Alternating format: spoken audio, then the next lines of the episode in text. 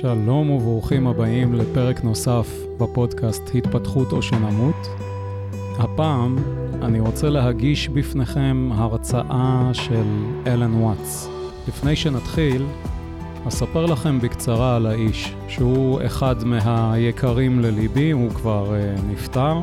אלן וואטס היה סופר, דובר וסוג של בדרן פילוסופי אנגלי.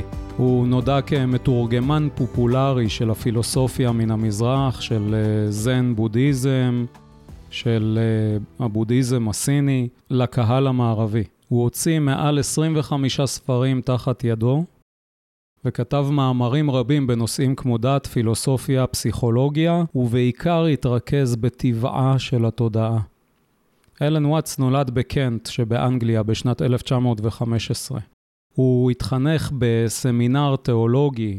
לאחר תום הסמינר, הוא שימש ככומר אפיסקופלי לזמן קצר, עד מהרה התפכח מהמסלול הזה של הנצרות המטיפה, והחל לחקור את הפילוסופיה של המזרח. את הפילוסופיה המזרחית הוא גילה דרך הלימודים שלו והתוודה ליצירותיו של סוזוקי, חוקר זן בודהיזם יפני. לעבודה של סוזוקי הייתה השפעה עמוקה מאוד על עבודתו של וואטס, והוא החל להיכנס ולחקור לעומק את הפילוסופיה המזרחית. החשיפה הזו הובילה לשינוי עמוק בתפיסת עולמו. הוא נכח לדעת שהמסורת הפילוסופית המערבית, שמדגישה מאוד את העצמי ואת האישי, איננה שלמה. הפילוסופיה של המזרח, לעומת זאת, הציעה ראייה הוליסטית יותר, עגולה יותר, שלמה יותר של המציאות, כזו שהדגישה את הקשר בין כל הדברים, ואת היותי אני הפרטי כחלק בלתי נפרד מהמציאות הסובבת אותי. התובנות של וואטס על הפילוסופיה חולקו עם הקהל הרחב באמצעות הרצאותיו, כתביו, הקלטות רבות שהושמעו בתחנות רדיו שונות, הוקלטו וחולקו בכל מיני מקומות לקהל מעריצים ברחבי ארצות הברית ומחוצה לה. הוא הפך לדמות מאוד פופולרית בתנועת תרבות הנגד של שנות ה-60, ועד היום העבודה שלו ממשיכה להכות גלים, כשהאמת שעליה הוא מדבר היא בלתי משתנה ועומדת במבחן הזמן. אלן וואטס מת מהתקף לב בשנת 1973, כשהוא בן 58 בלבד. המורשת שהוא השאיר אחריו תשפיע עוד שנים רבות מאוד מאוד. וכעת ניגש להרצאה. אני תוהה, למה אתם מתכוונים כשאתם משתמשים במילה אני? התעניינתי בבעיה הזו במשך זמן רב מאוד, והגעתי למסקנה שמה שרוב האנשים מתכוונים אליו במילה הזו הוא אשליה. כלומר, תחושה שגויה של זהות אישית, אשר נמצאת בשונות מוחלטת אל מול העובדות של הטבע. כתוצאה מכך שיש לנו תחושה מוטעית של זהות אישית, אנחנו מתנהגים בדרך שאינה הולמת את סביבתנו הטבעית. כאשר ההתנהגות הבלתי הולמת הזו מועצמת על ידי טכנולוגיה חזקה מאוד, אנחנו מתחילים לראות במהירות את התוצאות של חוסר ההתאמה העמוק שבין האדם לטבע. כפי שידוע לכל, אנחנו עכשיו בתהליך של הרס הסביבה שלנו. כתוצאה מניסיון לכבוש אותה, לשלוט בה. לא הבנו שהסביבה שלנו היא לא משהו השונה מאיתנו. בכך שהנחנו שהיא שונה מאיתנו, ביצענו טעות גדולה מאוד. ואנחנו כעת משלמים את המחיר על כך. אבל רוב האנשים יסכימו עם השורות שכתב המשורר. אני זר ומפוחד בעולם שלא יצרתי מעולם. מכיוון שיש לנו תחושה חזקה שהישות שלנו הנמצאת בתוך העור שלנו, שונה לחלוטין מהעולם שנמצא מחוץ לעור שלנו. אף שייתכן שישנה אינטליגנציה מתחת לאור האנושי, וייתכן שיש שם גם ערכים ורגשות כמו אהבה.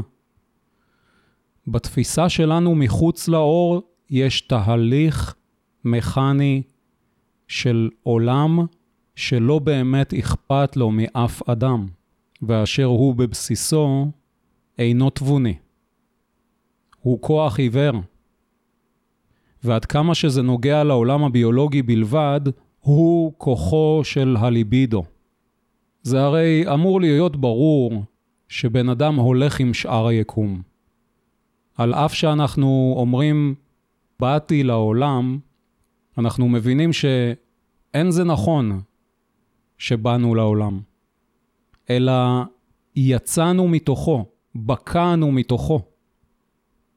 באותה הדרך שפרח יוצא מצמח, או שפרי יוצא מעץ. וכפי שעץ תפוחים מניב תפוחים, מערכת השמש שבה אנו חיים, ולכן גם הגלקסיה כולה, מניבה אנשים. ולכן אנשים הם הביטוי של האנרגיה שלה, של הטבע שלה. אם אנשים הם תבוניים, ואני מניח שאנחנו צריכים להסכים על כך, אז האנרגיה שבני האדם מבטאים צריכה גם היא להיות תבונית. כי הרי לא ניתן uh, לקטוף תאנים מתוך קוצים, או ענבים מתוך דרדרים, אבל אין כל זה עולה על דעתו של האדם הממוצע. להתייחס לעצמו כביטוי של היקום כולו. זה אמור להיות ברור מאליו שאיננו יכולים להתקיים, אלא בתוך סביבה שיש בה אדמה, אוויר, מים, שמש, שכל הדברים הללו הולכים ביחד איתנו וחשובים לנו, על אף שהם נמצאים מחוץ לאור שלנו. הם חשובים לנו בדיוק כמו האיברים הפנימיים שלנו, לב, קיבה, מוח. ולכן עכשיו איננו יכולים לתאר את ההתנהגות של האורגניזם מבלי לתאר באותו הזמן את ההתנהגות של הסביבה התומכת בו. אנחנו צריכים להבין שיש לנו דרך חדשה לתאר לא אורגניזם כאינדיבידואל העומד לבדו, אלא משהו שנקרא לו עכשיו שדה של התנהגות, אשר נכנה באופן די מגושם אורגניזם סביבתי. האדם הולך יחד עם הסביבה שלו, כפי שהראש שלנו הולך יחד עם הגוף שלנו. אתם לא תמצאו בטבע פרצופים המגיעים לעולם כישות נפרדת.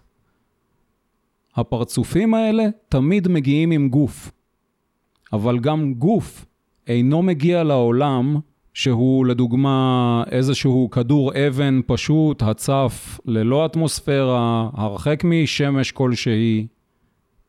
הרי כוכב כזה לא יגדל עליו גופים. אין שם אדמה פוריה לגופים. אין מורכבות של הסביבה אשר מסוגלת להניב גופים. אז גופים הולכים עם סביבה טבעית מאוד מורכבת. ואם הראש הולך עם הגוף, והגוף הולך עם הסביבה, הגוף הינו חלק בלתי נפרד מהסביבה. בדיוק כשם שהראש הוא חלק בלתי נפרד מהגוף. זה מטעה לא מעטים, מכיוון שהגוף האנושי אינו מושרש באדמה כמו עץ. בן אדם יכול לזוז, ולכן יכול להחליף בין הסביבות. אבל השינוי הזה הוא מאוד שטחי. הסביבה הבסיסית של כדור הארץ נשארת קבועה כפי שהיא. ואם האדם עוזב את כדור הארץ, הוא חייב לקחת איתו מעין סביבה בתוך קופסת שימורים. אנחנו לא באמת ערים לכך. רק לאחר מחשבה ממושכת והרהור בדבר, זה אכן עולה בדעתנו. כן, אנו זקוקים לסביבה. אבל באופן רגיל איננו מרגישים זאת. כלומר, אין לנו תחושה בהירה של השתייכות לסביבה שלנו. ובטח לא באותו האופן שיש לנו תחושה בהירה שאנחנו אגו בתוך שק של אור, הממוקם בעיקר בגולגולת, בערך במרכז הראש בין האוזניים או קצת מאחורי העיניים. וכתוצאה מכך התוצאות ההרסניות של האגו, שעל פי השכל הישר של המאה ה-19, מרגיש שהוא בעיקר סוג של פוקס בטבע, ושאם הוא לא יילחם בטבע, הוא לא יהיה מסוגל לשמור על מעמדו כפוקס תבוני. אז הגנטיקאים אומרים כעת, ורבים אחרים אומרים כעת, שהאדם צריך לקחת את מסלול ההתפתחות שלו בשתי ידיו. הוא אינו יכול עוד לסמוך על התהליכים המפותלים והאקראיים והבלתי מובנים של הטבע על מנת לפתח אותו. הוא חייב להתערב עם התבונה שלו. ודרך שינויים גנטיים, להפרות את סוג האנשים שיכולים להיות מועילים עבור החברה האנושית. זו, לטעמי, טעות נוראית, מכיוון שלתבונה האנושית יש מגבלה חמורה מאוד. המגבלה הזו היא שהתבונה היא מערכת סריקה לינארית של תשומת לב מודעת. כלומר, היא בוחנת את העולם בקווים, בדיוק כפי שנבחן חדר באמצעות קרן אור של פנס. זו הסיבה, דרך אגב, שההשכלה שלנו אורכת זמן רב כל כך. היא אורכת זמן רב כל כך מכיוון שאנחנו צריכים לסרוק קילומטרים של קווי דפוס כתוב. ואנחנו מחשיבים את זה כמידע בסיסי. עכשיו, היקום עצמו איננו מגיע בקווים. הוא מגיע כאיזשהו רצף רב-מימדי, שבו הכל קורה ביחד באותו הזמן. וזה מגיע אלינו הרבה יותר מהר מכדי שנוכל לתרגם זאת לקווי דפוס או למידע כלשהו. עד כמה מהר ניתן יהיה לסרוק זאת? זאת מגבלתנו עד כמה שזה נוגע לחיים התבוניים או למדע שלנו. המחשב יכול להגביר מאוד את הסריקה הלינארית, אבל זו עדיין סריקה לינארית. וכל עוד שאנחנו תקועים בצורה התבונית הזו, איננו יכולים להתמודד עם יותר ממספר משתנים בודדים בו זמנית. עכשיו תשאלו, למה אני מתכוון בכך? מה הם המשתנים? משתנה הוא כל תהליך קווי אחד. בואו ניקח לדוגמה מוזיקה. כשאתם מנגנים פוגה של באך, יש לה ארבעה חלקים.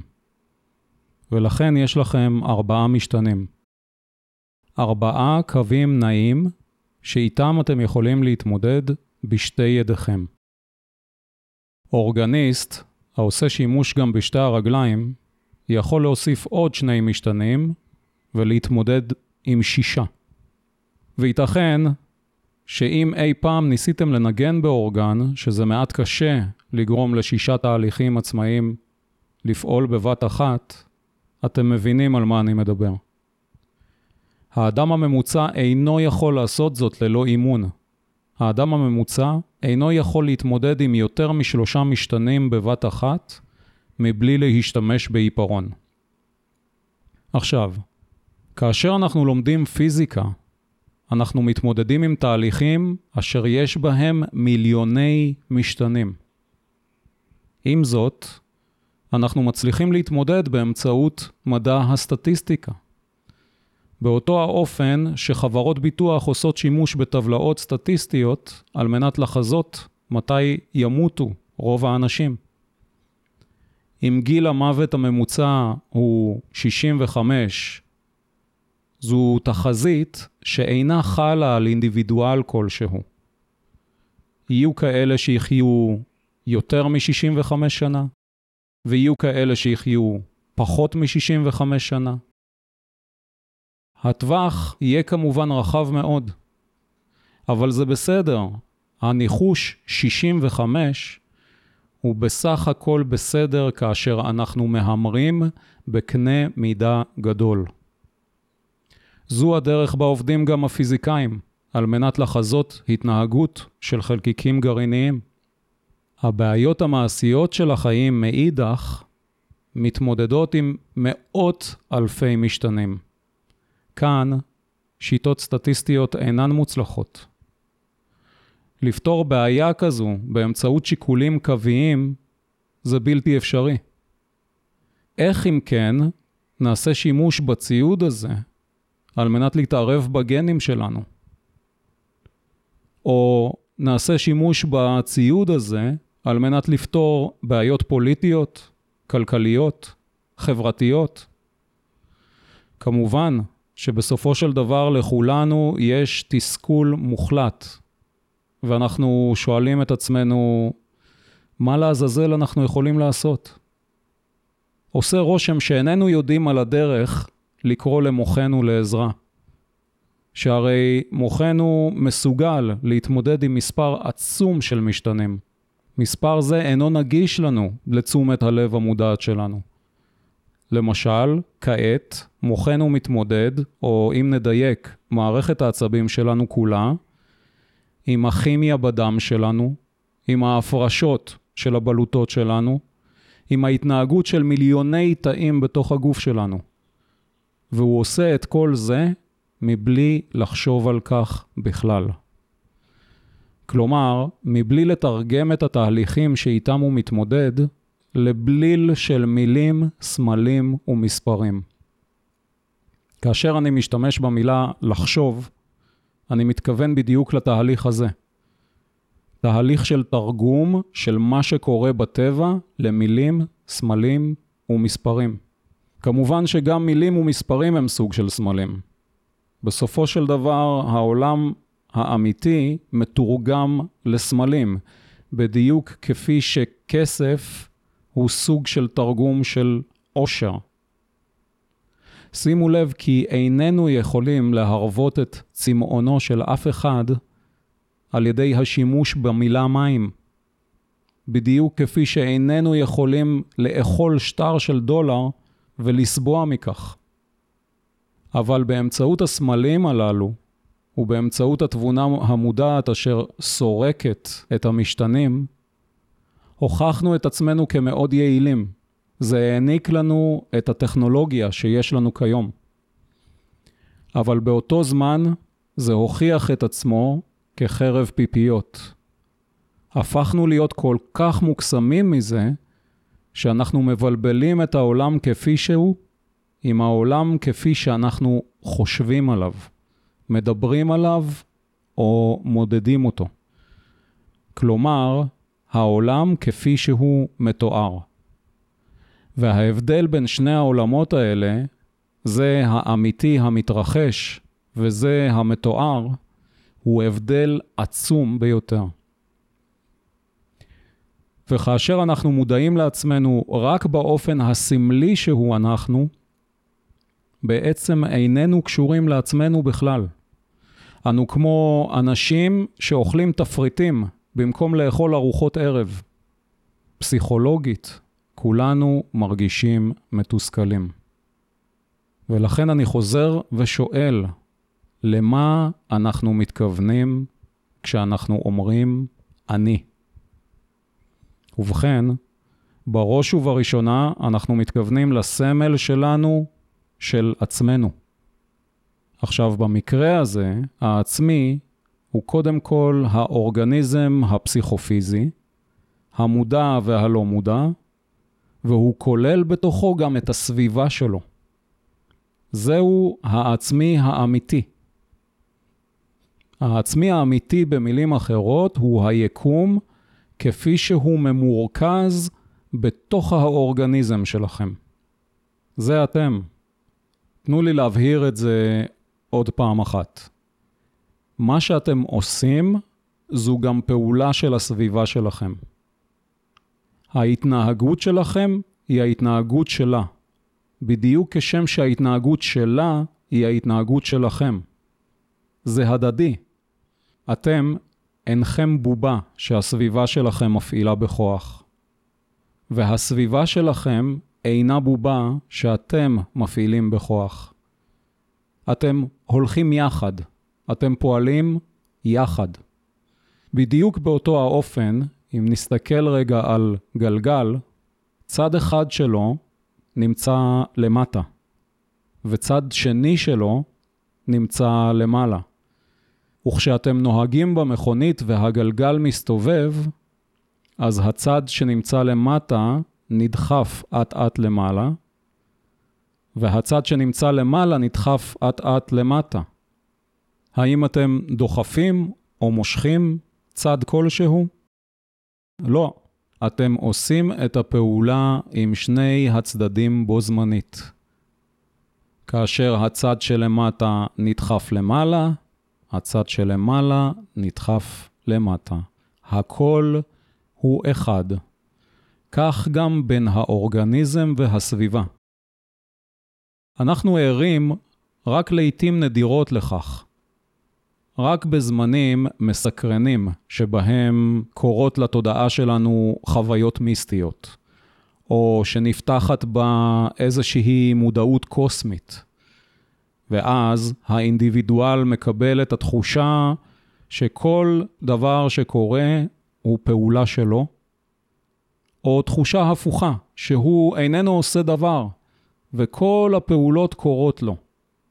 ההחלטות שלו והפעולות שייכות כולן לטבע. אתם יכולים להרגיש את זה בדיוק בשני האופנים האלה. אתם יכולים לתאר את זה בשתי הדרכים ההפוכות לחלוטין, אבל החוויה עליה אתם מדברים היא בדיוק אותה חוויה. אתם מדברים על להרגיש את הפעולות שלכם ושל הטבע כתהליך אחד שלם. אתם יכולים לתאר זאת כאילו הייתם כל יכולים, כמו אלוהים, או בדיוק באופן ההופכי, כאילו זה דטרמיניסטי לחלוטין ואתם כמעט ולא מתקיימים בכלל. אבל זכרו, שתי נקודות המבט נכונות, ועלינו רק להתבונן לאן כל זה מוביל אותנו. באופן רגיל, אנחנו הרי לא מרגישים כך. מה שאנחנו מרגישים במקום זאת, זה הזדהות של עצמנו עם הרעיון או התפיסה שלנו את עצמנו, או שעדיף לומר, עם הדימוי שלנו את עצמנו. וזהו בדיוק האגו.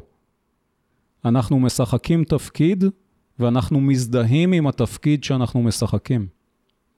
אני משחק תפקיד, הוא נקרא אלן וואטס.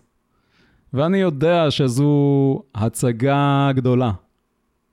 אני יכול לשחק תפקידים אחרים מלבד אלן וואטס, אם זה הכרחי.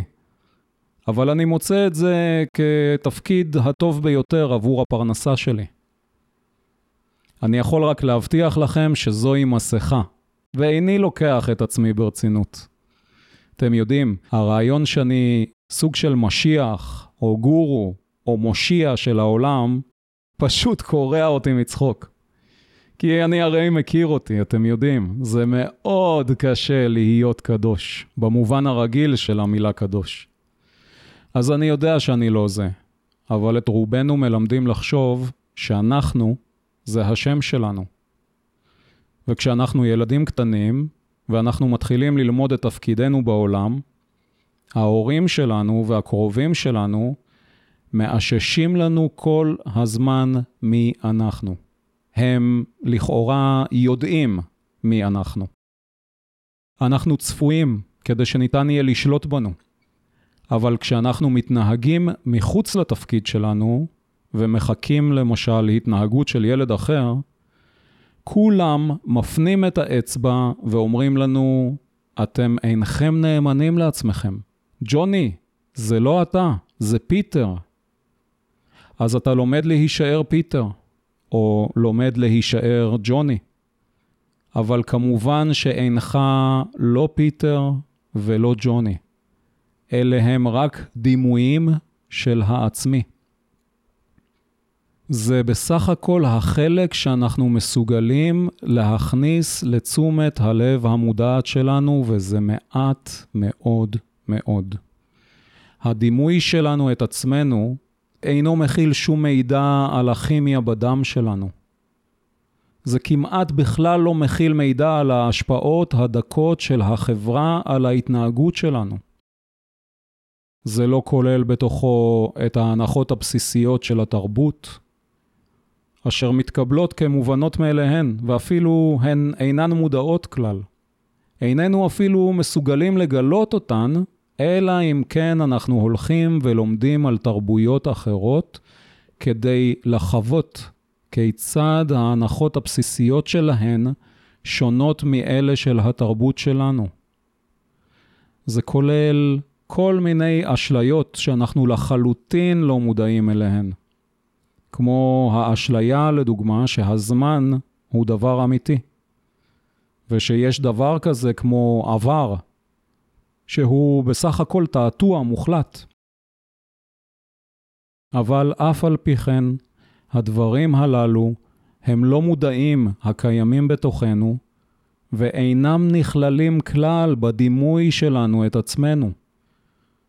כמובן שלא נכללים גם מידעים הנוגעים ליחסים הבלתי נפרדים שלנו עם הסביבה הטבעית.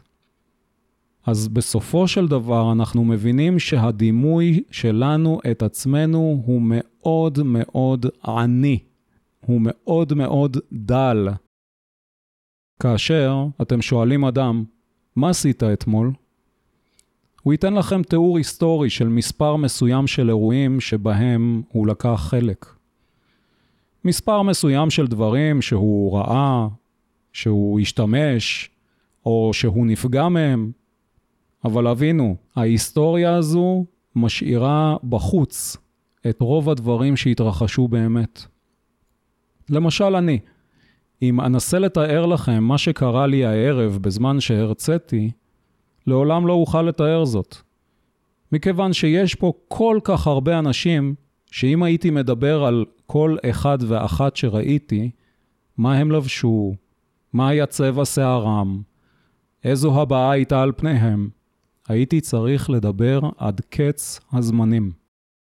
ולכן, במקום החוויה הפיזית העשירה הזו, שהיא אכן עשירה מאוד, אני אצטרך להחליש אותה בזיכרוני ובתיאורי, ולומר לכם, פגשתי הרבה אנשים בפילדלפיה. והיו גברים, והיו נשים, היו צעירים, חלקם היו זקנים. אני מוסר לכם תיאור מאוד עני של מה שהתרחש. אם כן, בכך שאנחנו חושבים על עצמנו בדרך הזו, מה שעשיתי אתמול, מה שעשיתי שלשום, במונחים של התיאור הקמצני הזה, כל מה שנותר לנו הוא בסך הכל קריקטורה של העצמי. ואתם יודעים הרי, הקריקטוריסט לא מצייר את כל כולי. הוא רק מכניס מאפיינים בולטים מסוימים, שבאמצעותם אנשים יוכלו לזהות אותי.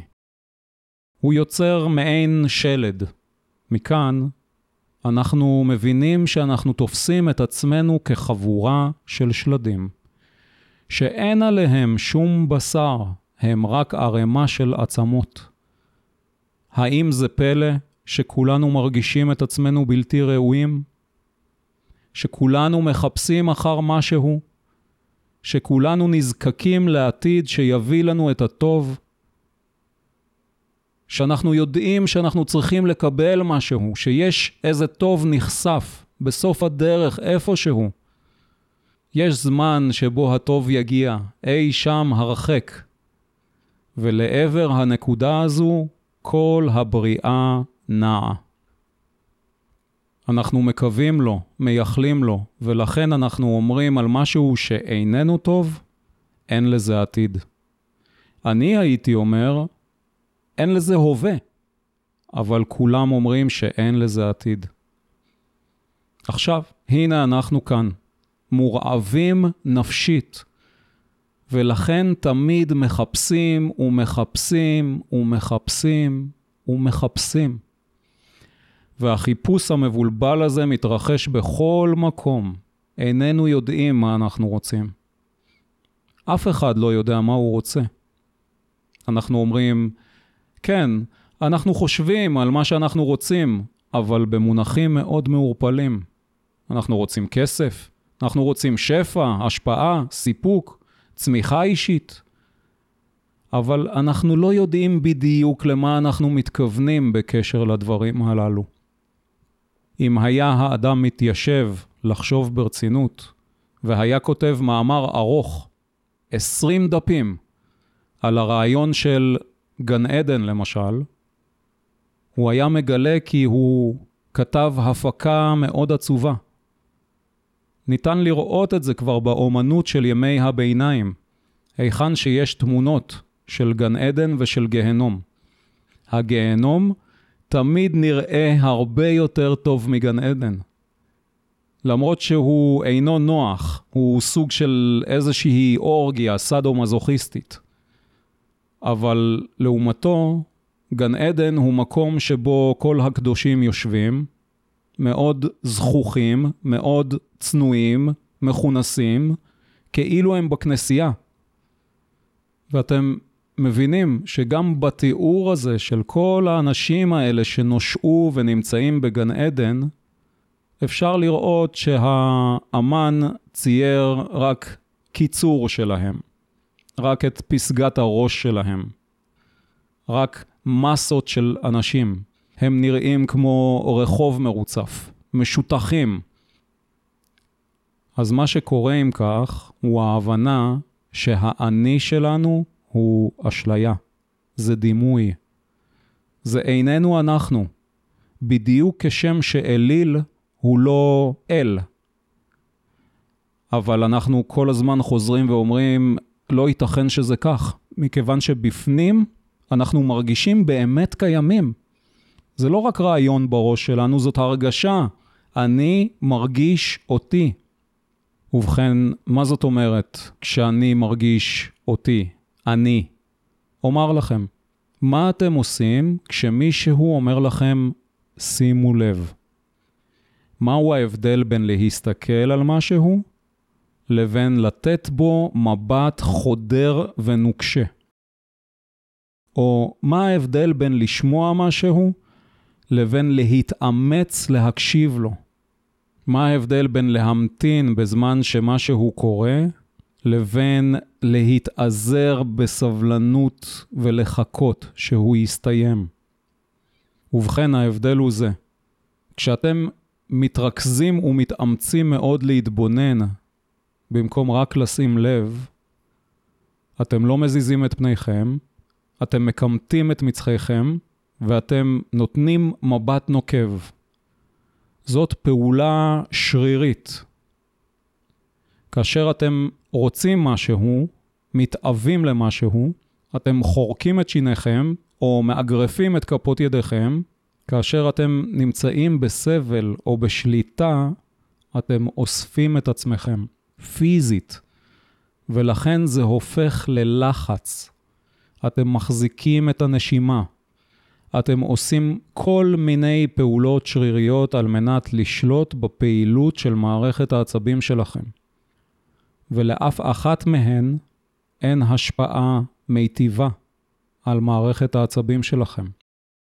אם אתם מתבוננים במאמץ במשהו מסוים, אתם מטשטשים את התמונה במקום לראותה כראוי. אם אתם מתאמצים להקשיב בכך שאתם מתרכזים בשרירים שסביב אוזניכם, אתם תמצאו את עצמכם ערים כל כך לשרירים הללו עד שלא תוכלו לשמוע באופן תקין. ייתכן אפילו שתשמעו צלצול באוזניים. אם אתם לוחצים על הגוף שלכם על מנת שתישארו אסופים, כל מה שתעשו יהיה בעצם להגביל את עצמכם. אני זוכר, כשהייתי בבית ספר, ישבתי ליד ילד שהיו לו קשיים גדולים בלימוד הקריאה. ולילד כזה, מה שתמיד אומרים זה, תנסה. אתה חייב לנסות אם אינך יכול לעשות משהו. אז הילד מנסה. ומה שהוא עושה כשהוא מנסה לבטא במילים, הוא נאנח ורוטן, כאילו הוא מרים כרגע משקולות. והמורה מתרשם מאוד, הילד באמת מנסה, ונותן לו ציון 80 על השתדלות. כל מה שהילד הזה עשה הוא... אה... וזהו, זה מה שזה. ואין מה לעשות עם זה. כולנו עושים את המאמץ השרירי הזה, עם המחשבה שזה מה שיניב לנו תוצאות פסיכולוגיות כאלה או אחרות. והתחושה הכרונית הזו של המאמץ היא מה שאנחנו קוראים לו אני. זה מה שאתם מרגישים כשאתם אומרים אני. אתם מרגישים את המתח הכרוני הזה. מפני שכאשר איבר בגוף אינו עובד בצורה תקינה, אתם מרגישים אותו. כשהוא עובד בצורה תקינה, אינכם מרגישים אותו כלל. אם אתם מצליחים לראות את העיניים של עצמכם, כנראה שיש לכם קטרקט. אם אתם מצליחים לשמוע את האוזניים של עצמכם, כנראה שיש לכם צלצולים באוזניים המפריעים את השמיעה. כשאתם מתפקדים היטב, אינכם מודעים לאיברים. ולכן כשאתם חושבים בבהירות, מוחכם אינו הופך עוד למכשול. במילים אחרות, אתם כן רואים את עיניכם. במובן הזה שכל מה שאתם רואים לפניכם נמצא גם בתוך העצבים האופטיים שלכם. שם אתם מודעים לכל זה, אבל אינכם מודעים לעין עצמה. אני מדבר על העין האופטית. אז כאשר אנחנו מודעים לאני, לאגו, אנחנו מודעים למתח הכרוני הזה בתוכנו. וזה לא אנחנו. זהו מתח חסר תועלת.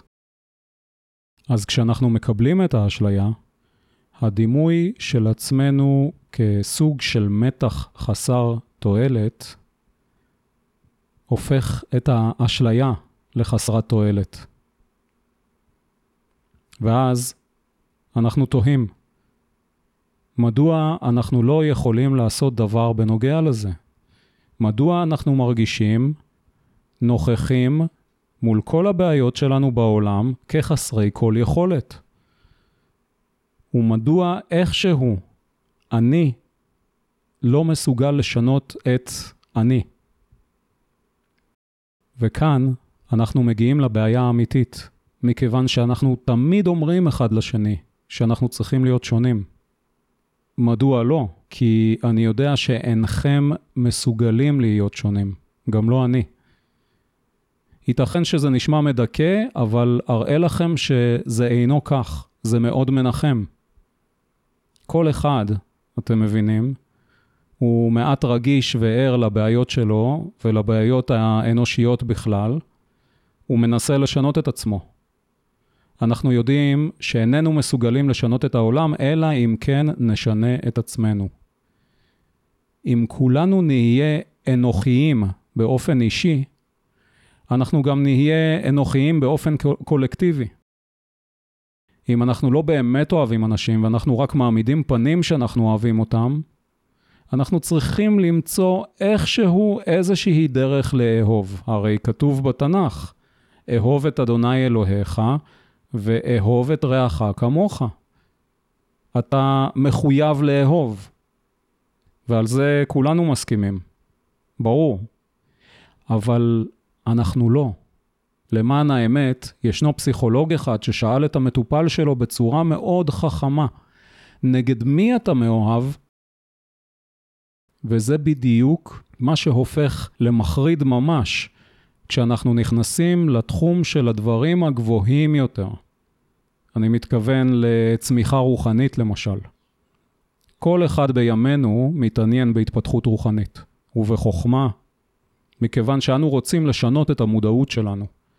הרבה אנשים יודעים טוב מאוד שהמודעות מרוכזת האגו הזו היא אשליה.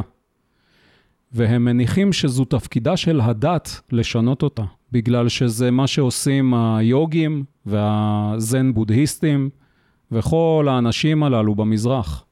הם משנים את מצב תודעתם כדי להשיג משהו שנקרא סטורי, או חוויה מיסטית, או נירוונה, או מוקשה, או איך שלא תקראו לזה.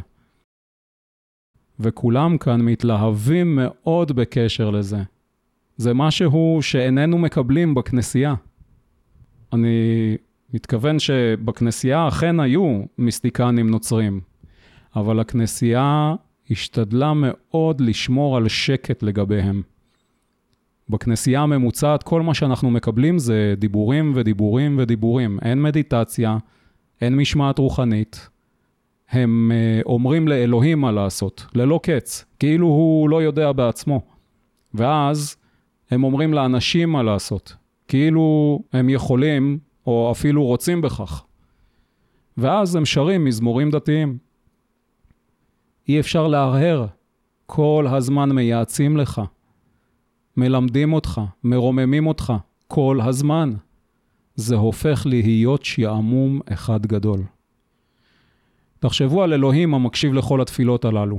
אם כבר מדברים על uh, מה שנקרא צער השכינה. זה נוראי.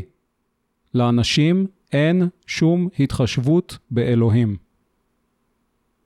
אבל בכך שאנו רודפים אחרי הדיסציפלינות הרוחניות הללו, כמו יוגה, כמו זן וכולי, ובעצם גם הפסיכותרפיה, עולה קושי מאוד גדול.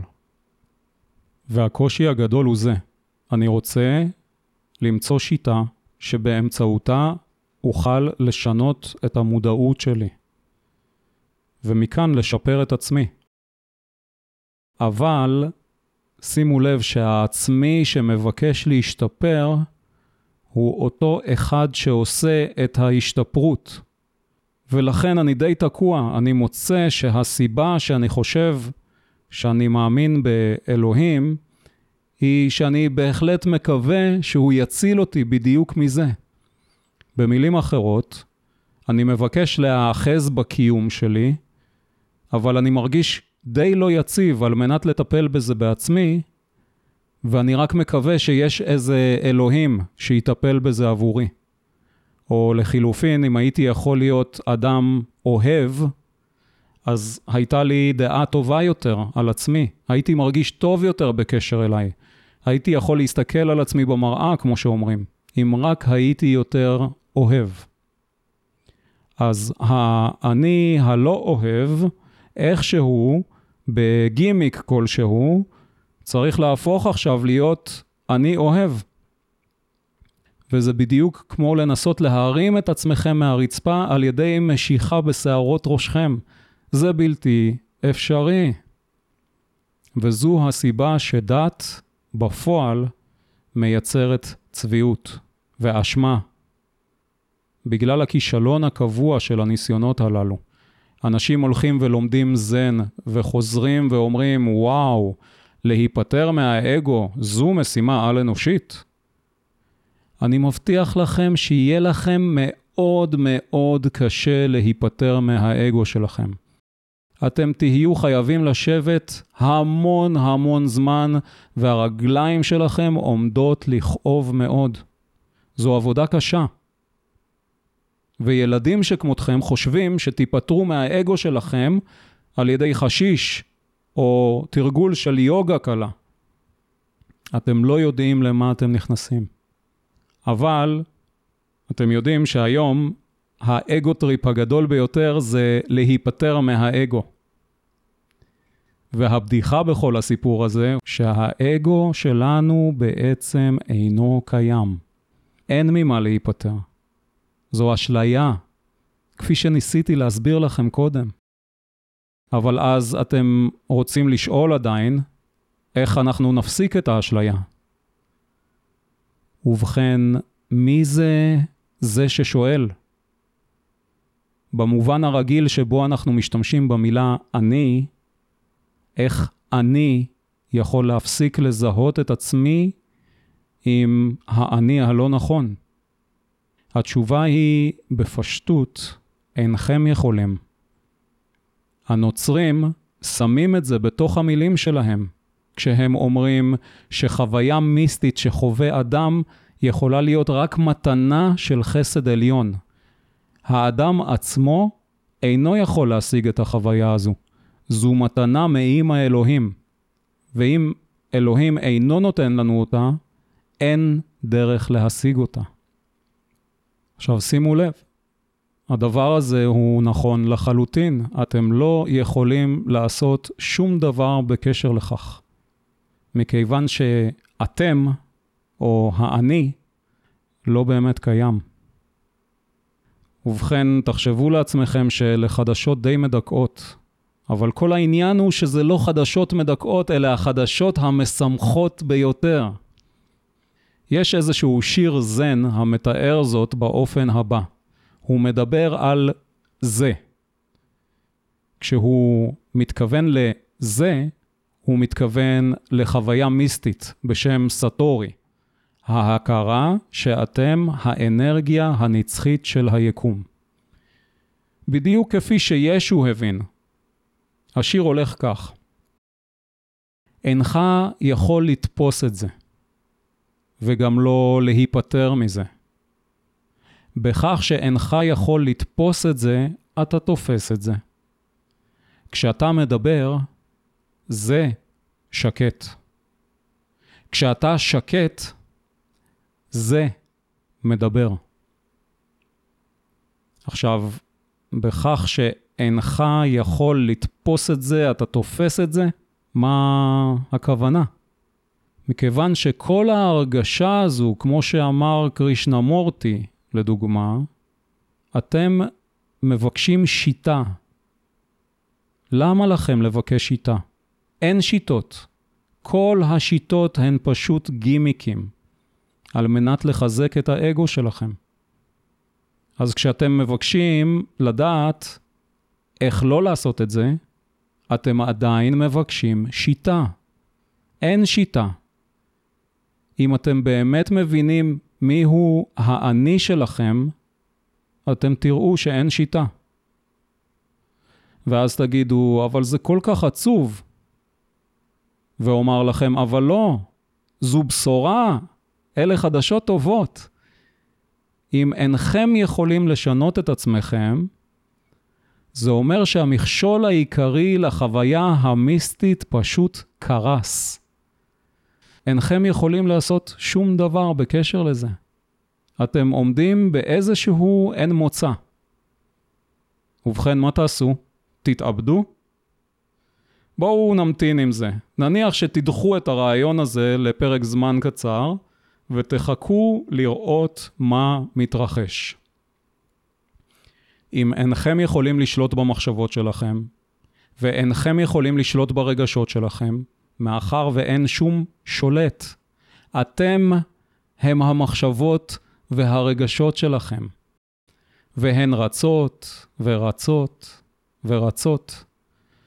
כל שנותר לכם לעשות הוא להתרווח ולצפות בהן. הנה הן הולכות. ותוכלו לשים לב שאתם עדיין נושמים, לא כן?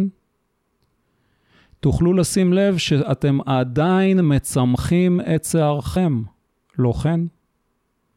אתם עדיין רואים ועדיין שומעים, אבל מי זה האני שעושה את כל זה? שימו לב, האם נשימה היא משהו שאתם עושים? האם אתם אלה שרואים? האם אתם אלה שמארגנים את פעילות גלגל העין שלכם? את הפוטורצפטורים ברשתית שלכם. האם אתם אלה שעושים זאת? ובכן, זוהי התרחשות. זה קורה. אז אתם יכולים להרגיש את כל ההתרחשות הזו. הנשימה שלכם קורית, החשיבה שלכם קורית, ההרגשה שלכם קורית, השמיעה שלכם, הראייה שלכם, העננים בשמיים למעלה קורים. השמיים הם קורים בכחול. השמש קוראת זורחת. והנה, כל אלו התרחשויות, והרשו לי להכיר ביניכם. אלו הן אתם. זהו האני. זה מתחיל להיות כבר חזון של מי אני באמת. וזו הדרך שבה אני מתפקד, זו הדרך שבה אני מתרחש, וזו בעצם סוג של התרחשות ספונטנית. זה לא מצב עניינים שאנחנו צריכים להבין. ולכן, איני יכול להטיף לכם את זה בשום אופן. מפני שברגע שאני אמור להתחיל לחשוב, אני אמור להבין את זה, זה שוב הופך לרעיון הטיפשי הזה שבו אני צריך להיות זה שגורם לדברים לקרות. כאשר בעצם זה אינו כך, מבינים? זו הסיבה שאני לא מטיף. אפשר להטיף רק לאגו. לאנשים מלאים באגו אפשר להטיף. כל מה שאני יכול לעשות כרגע הוא רק לדבר על מה שישנו. זה משעשע אותי לדבר על מה שישנו בגלל שזה נפלא, אני אוהב את זה. ולכן אני אוהב לדבר על זה. אם אני מקבל על כך תשלום, אז יופי. ואנשים נבונים מקבלים תשלום על כך שהם עושים את מה שהם נהנים לעשות. אתם מבינים? כל הגישה פה היא לא כדי להמיר את הדת שלכם, לא כדי להביא אתכם למהפך, לא כדי לשפר אתכם, אלא בשביל לגלות שאם תזהו את האופן שבו אתם הנכם באמת, הדברים יוכלו לחזור ולהיות שפויים. אתם פשוט לא יכולים לעשות את זה. אתם לא יכולים לגלות את הגילוי הזה. וזאת מכיוון שאתם עומדים לעצמכם בדרך. כל עוד אתם חושבים שאני זה איזשהו אני, האשליה הזו חוסמת לכם את הדרך. והאשליה תיעלם רק כשאנחנו נכיר בחוסר האונים של הקיום שלה. כשלפתע אתם רואים שאינכם יכולים לעשות דבר, אינכם יכולים לשנות את עצמכם, אינכם באמת יכולים לשלוט בשכל שלכם, תוכלו לראות שהרבה מורים ליוגה מנסים לגרום לכם לשלוט בשכל שלכם, בעיקר בשביל להראות לכם שאינכם יכולים לעשות זאת. אתם יודעים, יש משפט שאומר, טיפש המתמיד בטיפשותו, יהפוך יום אחד לחכם. אז מה שהמורים האלה עושים, הוא בסך הכל להאיץ את הטיפשות שלכם. וכך אט אט אתם מתחילים להתרכז. ויכולה להיות לכם אולי הצלחה שטחית בהתחלה, בתהליך כלשהו שהוא סוג של היפנוזה עצמית או סוגסטיה עצמית. וייתכן שתחשבו בהתחלה שאתם מצליחים להתקדם אפילו, ומורה טוב ייתן לכם ללכת בדרך הזו לזמן מה, עד שהוא באמת יפתיע אתכם, וישאל למה אתם מתרכזים. ככה עובד הבודהיזם. בודה אמר, אם אתה סובל, אתה סובל בגלל משהו שאתה רוצה. והרצונות שלך בלתי מושגים, או מאכזבים, או משהו כזה. ואז אנשים הולכים וחותכים את הרצון, ודורכים עליו, וקופצים עליו, ומשספים אותו, וזורקים את הרצון וחוזרים אחר כך אל הבודה ואומרים לו, הנה אנחנו עכשיו לא רוצים, אין בנו רצון. ואז הבינו שכעת הם רוצים לא לרצות, ונאחזים בכוח ברצון לא לרצות. כשהם רואים שגם זו שטות, ומניחים לזה, באופן טבעי מגיע השקט. בכך שאתם מבינים שאינכם יכולים לשלוט בשכלכם, אין שום שולט. מי שדמיינתם שהיה זה שחושב את המחשבות, הוא בסך הכל רק אחת מהמחשבות. מי שחשבתם שהוא זה שמרגיש את הרגשות, שזה אותו המתח הכרוני הזה שנמצא כל הזמן בריכוז, היה בסופו של דבר רק אחת מהרגשות. מי שחשבתם שהוא חווה החוויות, היה בסופו של דבר רק חלק מחוויה.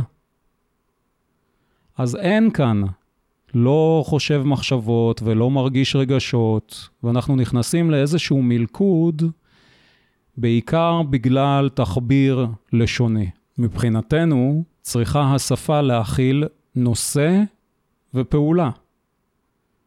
ומה שמצחיק בקשר לעניין הזה הוא שהנושא אמור ליצור את הפעולה.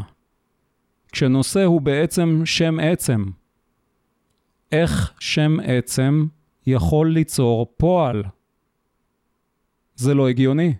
כמובן שהוא לא יכול. אבל אנחנו תמיד מתעקשים על זה. מבחינתנו הנושא הוא זה שיודע.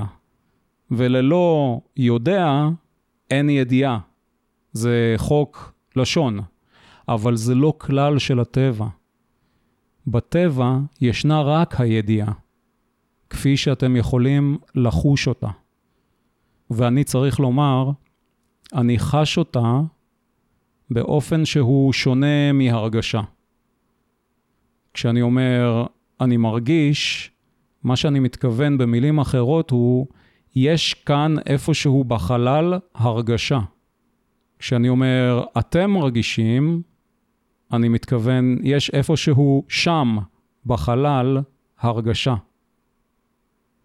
השפה מאוד מסורבלת. בכל אופן, שאנחנו מבינים שהמנגינה הזו של המחשבות ושל הרגשות פשוט קורית מאליה כהתרחשות, אז אנחנו נכנסים למצב שנקרא לו מדיטציה.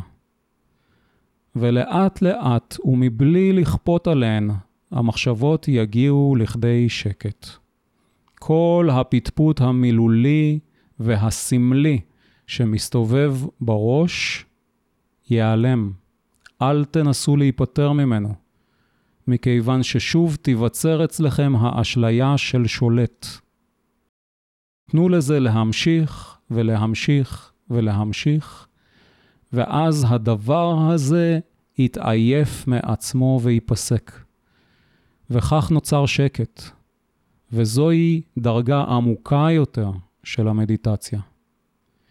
ובתוך השקט הזה אתם מתחילים לראות לפתע את העולם כפי שהוא. ואינכם רואים עבר, ואינכם רואים עתיד, אינכם רואים כל הבדל בין העצמי שלכם לבין השאר. הכל הופך להיות רק רעיון. אינכם יכולים אפילו לשים אצבע על ההבדל בינכם לביני. זה בסך הכל רעיון. אינכם יכולים למצוא שם גם שום גוף חומרי. מאחר וגם גוף חומרי הוא בסך הכל רעיון. כך גם לגבי גוף רוחני. זהו רק מושג פילוסופי שטבע מישהו. אנחנו מוצאים שאם צריך לשים זאת שוב במילים, אנחנו חיים בהווה נצחי. יש לנו את כל הזמן שבעולם מכיוון שכל הזמן הוא עכשיו. וכל היקום הזה הוא אני. ואז מתגנבת איזושהי הרגשה מוזרה. כשרעיונות כבר לא מגדירים את ההבדלים, אנחנו מתחילים להרגיש שהפעולות של אנשים אחרים הם הפעולות שלנו. זה הופך להיות קשה מאוד להאשים אנשים אחרים. אם אנחנו לא מתוחכמים מבחינה תיאולוגית, ייתכן ונרוץ ברחובות ונצעק, אנחנו אלוהים, אנחנו אלוהים. במידה מסוימת, זה מה שקרה לישו. מאחר והוא לא היה מתוחכם תיאולוגית, הייתה לו לרשותו רק התיאולוגיה של הברית הישנה כרקע, אילו היה לו הרקע התיאולוגי ההינדי, הוא היה יכול להתנסח בעדינות יותר. אבל מאחר והייתה לו רק התיאולוגיה של הברית הישנה, ששם התפיסה היא של אלוהים כבוס, כמלך, ואיננו יכולים להסתובב ברחוב ולזעוק, אני הבן של הבוס. אם אנחנו מתכוונים לומר שאנחנו אלוהים, עלינו גם להרשות לאחרים להיות אלוהים. אבל הרעיון הזה, מנקודת המבט התיאולוגית העברית, הוא רעיון של כפירה. אז מה עשו עם ישו? הם בעטו אותו למעלה, כדי שלא יוכל להמשיך ולהשפיע על אף אחד אחר. ואמרו לו, רק אתה יכול להיות אלוהים. ועצם הדבר הזה עצר את הבשורה ועצר את התנועה בראשיתה. היא לא יכולה הייתה להיות מופצת. רוצה לומר שהשינוי של האדם דרך המדיטציה הוא מתסכל אם אנחנו חושבים עליו כסוג של גימיק או טריק. כי אז זה מוביל למשחקים אינסופיים של תחרותיות רוחנית. תחרותיות בין גורואים, הגורו שלי מביא לתוצאות יותר טובות מהגורו שלך, היוגה שלי מהירה מהיוגה שלך, אני יותר מודע לעצמי מאשר אתה מודע לעצמך, אני צנוע ממך, אני יותר טוב בלהצטער על חטאיי ממך, אני אוהב אותך יותר מאשר אתה אוהב אותי. וההתרחשויות האינסופיות הללו, שבהן אנשים רבים תוהים אם הם מעט מפותחים יותר ממישהו אחר. כל זה פשוט צריך ליפול. ואז אנחנו מקבלים את התחושה המוזרה הזו שלא הייתה לנו מעולם. אולי רק במקרה חלק מהאנשים מקבלים הצצה אליה. התחושה היא שאנחנו כבר לא האדם הקטן, הזר, המנוכר והאומלל בעולם שלא יצרנו מעולם, אלא שאנחנו העולם, אנחנו היקום הזה. ואנחנו בוראים אותו בכל רגע ורגע. אתם מבינים? זה מתחיל ממש עכשיו. זה לא התחיל בעבר כי לא היה שום עבר. והיקום עדיין מתחיל מרגע לרגע, ומכאן הוא נמתח לאחור אל עבר העבר בדיוק כפי שקורה עם שובל שמשאירה אחריה ספינה החותכת את המים. אין דברים שמוסברים על ידי העבר, הם מוסברים תמיד בהווה. ואז ההווה הוא זה שבורא את העבר. זה מתחיל ממש ממש כאן ועכשיו. וזוהי לידתה של האחריות. מכיוון שאם נסתכל על זה אחרת, תמיד נוכל להסתכל לאחור מעבר לכתף ולומר, אני כפי שאני, כי אימא שלי הזניחה אותי. והיא ממש דפקה אותי בגלל שהיא הייתה נוירוטית.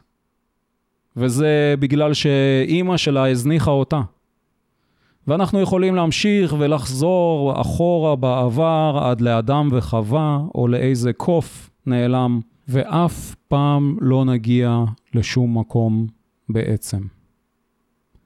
כשאנחנו מבינים שאנחנו בהווה, כאן ועכשיו, יוצרים את כל זה, את השובל אל עבר העבר הזה, זהו הלם בלתי רגיל. אז תתעודדו, אין לנו את מי להאשים על העולם הזה שבו אנחנו נמצאים. ואם אתם מבינים שהמסכה, האגו, אינם באמת קיימים, אז גם לא יעלה לכם לראש יותר מדי אם תתעוררו לפתע פתאום ותגלו שאתם אלוהים.